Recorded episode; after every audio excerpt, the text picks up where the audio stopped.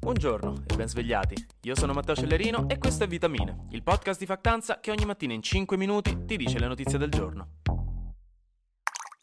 La Cina si sta sfogando un po', mo che Nancy Pelosi se n'è andata. Oggi, tra l'altro, dovrebbe essere in Corea del Sud, se non sbaglio. Ha iniziato infatti delle esercitazioni militari belle pesanti tutte intorno a Taiwan, nord, sud, ovest, est, per citare Max Pezzali. Sono tutte esercitazioni sia con navi che con jet militari che stanno lanciando razzi di precisione pericolosamente vicini ai confini marini di Taiwan, letteralmente invadendo le sue acque territoriali in alcuni punti, di fatto rendendo questa l'esercitazione militare più grande e pericolosa fatta dalla Cina contro Taiwan. Taipei ha detto che la Cina si sta comportando in maniera irrazionale, sai com'è, e sta davvero esagerando, ma comunque non vuole un'escalation militare, anche perché queste esercitazioni continueranno fino a domenica, quindi a quanto sembra la vita quotidiana nelle città continua normalmente, però bisogna anche vedere, perché magari continueranno a oltranza e visto che di fatto queste esercitazioni stanno bloccando l'isola dal resto del mondo, perché l'hanno accerchiata, potrebbe diventare un problemino. Comunque, secondo gli esperti statunitensi, non si rischia la guerra, che lo so che vi state stressando, perché per invadere Taiwan servirebbero tipo 2 milioni di soldati cinesi per lo sbarco e comunque le perdite sarebbero enormi, visto che Taiwan si è fortificato più delle farmacie che fanno i tamponi tamponi quando i casi ricominciano a salire e la Cina in questo momento non è pronta. Quindi potete tutti continuare a godervi il sole a terra Cina. Easy. In Russia invece la cestista statunitense Britney Greiner alla fine è stata condannata a 9 anni di prigione dalla corte. Dopo un po' di settimane a processo, dopo che era stata bloccata all'aeroporto di Mosca a febbraio con delle cartucce per il vaporizzatore con olio al THC, che sono illegali in Russia. Però ecco, 9 anni di prigione per l'equivalente di un paio di canne. Cioè, chi gestisce i tribunali russi? Mio nonno quando parla degli anni 60? Però ecco, Joe Biden ha definito la cosa inaccettabile, anche perché è considerata una mossa mossa politica, visto che appunto verrà detenuta in Russia, poraccia, e ha chiesto a Mosca che venga rilasciata. Comunque i suoi avvocati faranno ricorso e hanno dichiarato la sentenza assolutamente irragionevole e gli Stati Uniti stanno cercando accordi per il suo rilascio, vediamo che succede. Sul Monte Bianco francese, il sindaco di Saint-Gervais-les-Bains, che è una cittadina da cui di solito partono le spedizioni per scalare la montagna, ha detto che chi vuole salire d'ora in poi dovrà pagare 15.000 euro di deposito per coprire eventuali spese di soccorso e il funerale. Questo perché in queste settimane è assolutamente sconsigliato salire a causa del caldo e delle frane, ma la gente, spesso inesperta, proprio veramente coi cappellini e i sandali, sale lo stesso e poi rischia la morte. E il problema è che poi per salvarle deve pagare la città di tasca sua, per gente che non sarebbe dovuta salire. Quindi ecco, hanno detto, regà, se proprio dovete morire, lo fate a spese vostre, eh, che cazzo.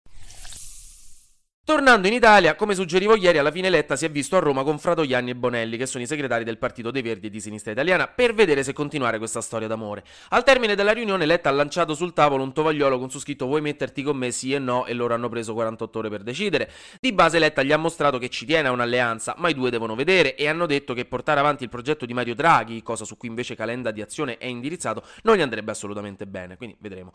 Il centrodestra invece ha stilato una bozza di programma, quindi stiamo arrivando a sapere per cosa voteremmo nel loro caso. C'è un po' di tutto, dall'abolizione del reddito di cittadinanza allo sviluppo del nucleare, dalla conferma degli accordi presi con la Nato a una piena adesione al progetto dell'Unione Europea e ovviamente l'immancabile lotta all'immigrazione clandestina e per qualche motivo hanno tirato ancora fuori il ponte sullo stretto di Messina?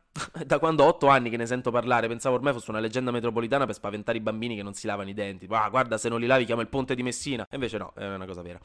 Aggiungo anche che Marco Cappato, che è il famoso politico e attivista dell'associazione Luca Coscioni, quello che si batte per l'eutanasia legale in Italia, è ora ufficialmente indagato dalla Procura di Milano per aver aiutato una donna, Elena, ad andare in Svizzera per l'eutanasia.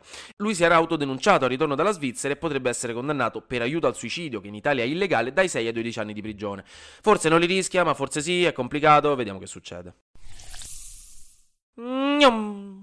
Flash News. Negli Stati Uniti c'è un tipo, Alex Jones, che ha una trasmissione ipercomplottista e molto famosa chiamata Infowars, su cui fa un botto di soldi mentendo spudoratamente alla gente e vendendogli degli integratori per il cervello e degli strumenti per prepararsi all'apocalisse. E non sto scherzando. È stato denunciato dai genitori di una vittima della sparatoria di Sandy Hooks, che fu una delle peggiori della storia statunitense, perché sostiene imperterrito che sia stata tutta una montatura e che i genitori del bambino siano tipo attori pagati dal governo, mancando un pelino di rispetto a delle persone che hanno perso i loro bambini nella sparatoria. Sai com'è?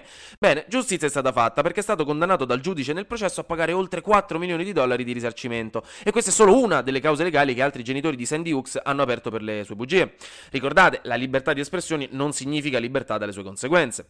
Piccola buona notizia poi, gli studiosi della Grande Barriera Corallina dicono che il numero di coralli è il maggiore da 36 anni a questa parte. Un po' quindi la natura sta guarendo. Questi stessi coralli sono anche drammaticamente a rischio per le ondate di calore che diventeranno sempre più diffuse nei prossimi anni, però regà, io ci sto a provare a darvi buone notizie. Se Kylie Jenner continua a prendere il suo jet privato persino per andare al bar dietro casa non è che ci posso fare granché. Infine però almeno chiudiamo con una notizia di costume, è stato annunciato Joker 2, il sequel di quel filmone con Joaquin Phoenix e la notiziona è che Lady Gaga sarà Harley Quinn. Quindi raga, che figata, ve lo immaginate? Con questa notizia siamo pronti per il weekend e tra l'altro lei sui suoi profili, credo Twitter, ha um, pubblicato il teaser trailer del, del film, quindi se volete andatevelo a vedere. Molto carino, molto bene, buon weekend. Anche oggi grazie per aver ascoltato Vitamine. Noi ci sentiamo domani. No, ci sentiamo lunedì, continuo a fare errore. Ci sentiamo lunedì perché sarà successo di sicuro qualcosa di nuovo e io avrò ancora qualcos'altro da dirvi. Buona giornata.